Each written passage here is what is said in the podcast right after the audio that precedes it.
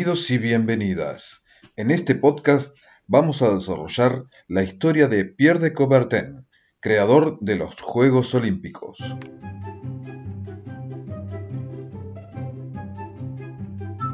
Pierre de Coubertin, francés de nacimiento, pedagogo de profesión, desde 1892 se interesó por el papel del deporte en la educación de la juventud.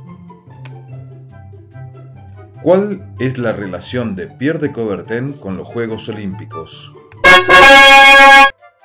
En sus viajes por Estados Unidos e Inglaterra, concluyó que el ejercicio físico constituía un elemento de gran valor en el desarrollo intelectual de los jóvenes.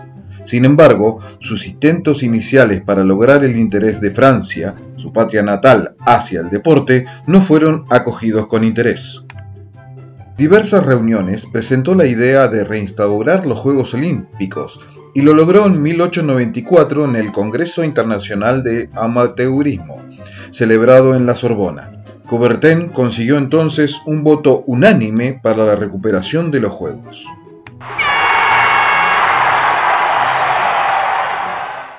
Guiado por su entusiasmo y tesón, su idea se materializó en 1896 750.000 espectadores presenciaron en el estado de Panathinaikos de Atenas los primeros Juegos Olímpicos de la nueva era, con la participación de 241 atletas de 14 países.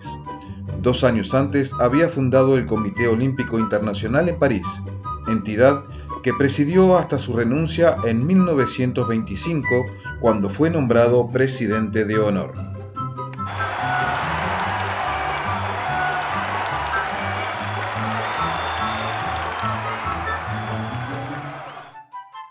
Pierre de Coubertin dijo, lo más importante del deporte no es ganar, sino participar, porque lo esencial en la vida no es el éxito, sino esforzarse por conseguirlo.